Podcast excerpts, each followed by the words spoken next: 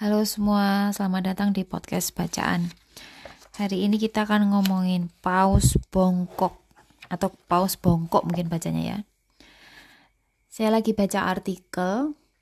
Menurut saya artikel ini menarik untuk dibalik uh, halaman selanjutnya. Jadi saya akan langsung bacakan aja ya.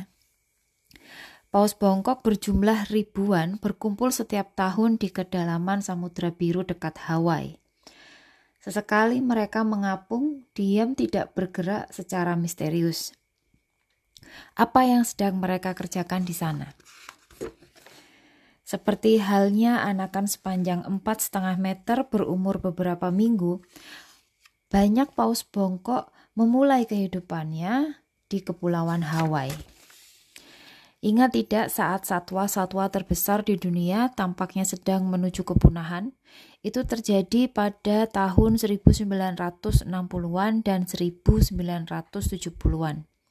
Perburuan komersial menyebabkan banyak spesies paus besar menjadi sangat jarang.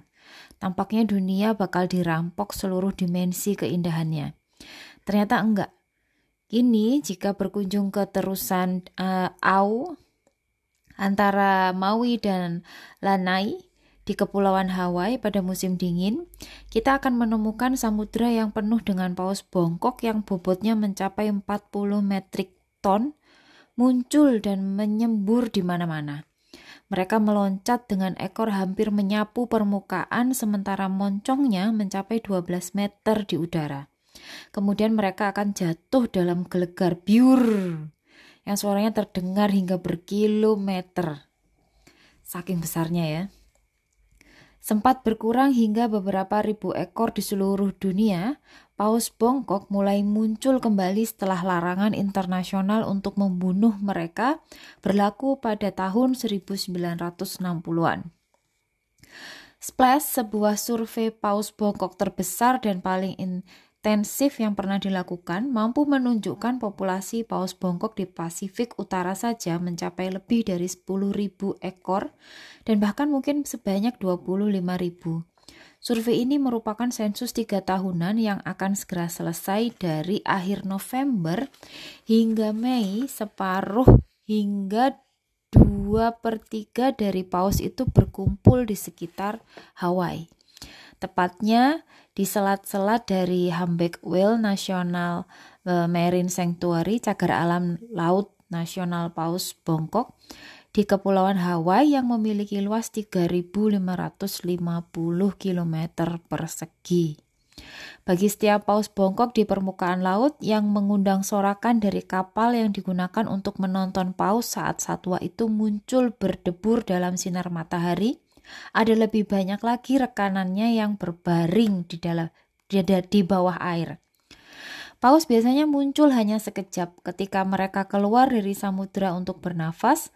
Meski lebih aktif di permukaan daripada kebanyakan spesies paus lain, paus bongkok masih menghabiskan sekitar 90% hidupnya di bawah air.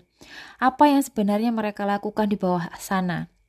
Mereka berkeliaran begitu jauh mengaruh ini lautan yang terlalu berbahaya dan terpencil untuk diikuti oleh ilmuwan. Tidak mengherankan jika jalur migrasi paus masih merupakan misteri. Namun di luar sana, di terusan Au, para peneliti telah mengumpulkan tanda-tanda baru tentang sebuah bagian penting dari kehidupan paus, yaitu perkawinan dan kelahiran. Seru ya, jadi ternyata paus pun bisa berkumpul di satu tempat bersama-sama berdiam diri di sana. Nggak peduli mau ada kapal lewat disorakin orang jadi objek wisata mereka uh, tetap berdiam diri di sana. Saya lanjutkan ya. Paus yang bersantai di bawah air bahkan tak begitu peduli soal mengambil nafas. Alih-alih muncul setiap 10 atau 15 menit untuk mengambil serangkaian nafas seperti yang dilakukan paus bongkok yang lebih sibuk, mereka tinggal di bawah selama sekitar setengah jam hampir tak bergerak sedikit pun. Wow, bukan kebiasaan yang biasa dilakukan paus ya. Kemudian saya lanjutkan, ada yang komentar nih, ini sih salib raksasa. Demikian pengamatan dan uh, Salden kepala cagar alam Laut Nasional Paus Bongkok. Dia mempelajari perilaku sosial dari paus bongkok.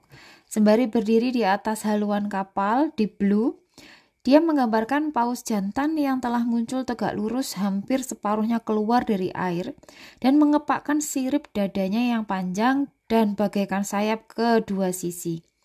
Membuat bentuk sebuah salib. Gerakan ini menghambat satu dari sepuluh atau sebelas paus jantan lainnya yang berlomba di belakangnya untuk lebih mendekati hadiahnya, yaitu paus betina yang tengah berenang di depan kawasan itu. Ternyata mereka kejar-kejaran ya. Jadi yang betina di depan, yang di belakang uh, paus jantan. Di dekat sisi kiri Deep Blue, beberapa paus jantan dekat dengan kepala kelompok itu, berputar ke depan dan ke belakang, saling mendorong, menubruk, dan memukul satu sama lain dengan siripnya. Sementara mereka berenang dengan cepat menyeberangi terusan Au. Sekarang trio paus tengah berenang dalam formasi paralel sambil terus mengangkat tegak kepalanya yang besar muncul dari gelombang laksana kapal yang melaju. Tiga paus jantan bergerak pak kapal bermotor. Ternyata mereka nggak peduli mau ada gangguan di sekitarnya, dia tetap uh, ingin mendekati paus betina. Saat trio itu akhirnya berenang di bawah permukaan, paus-paus tersebut e, melepaskan gelembung udara dari mulutnya. Satu di antara mereka menambahkannya dengan semburan gelembung yang berlanjut dari lubang tiupan itu. Jalur gelembung namanya. Katanya si kapten tadi. Mungkin paus jantan yang dominan menggunakannya untuk pamer. Tiba-tiba punggung seekor paus jantan muncul semakin tinggi dan tinggi di atas air. Sepertinya tanpa usaha sama sekali. Itu karena paus jantan lainnya telah menyelam ke bawah dan mulai mengangkatnya ke atas. Istilah apa yang akan dipakai untuk itu? Apakah terdampar di pantai? Ini seru ya. Sebenarnya masih banyak uh, bahasan tentang paus bongkok di artikel ini. Saya dapat ini dari majalah nasional Geographic tahun 2007. Oke, hari ini itu aja. Sampai jumpa.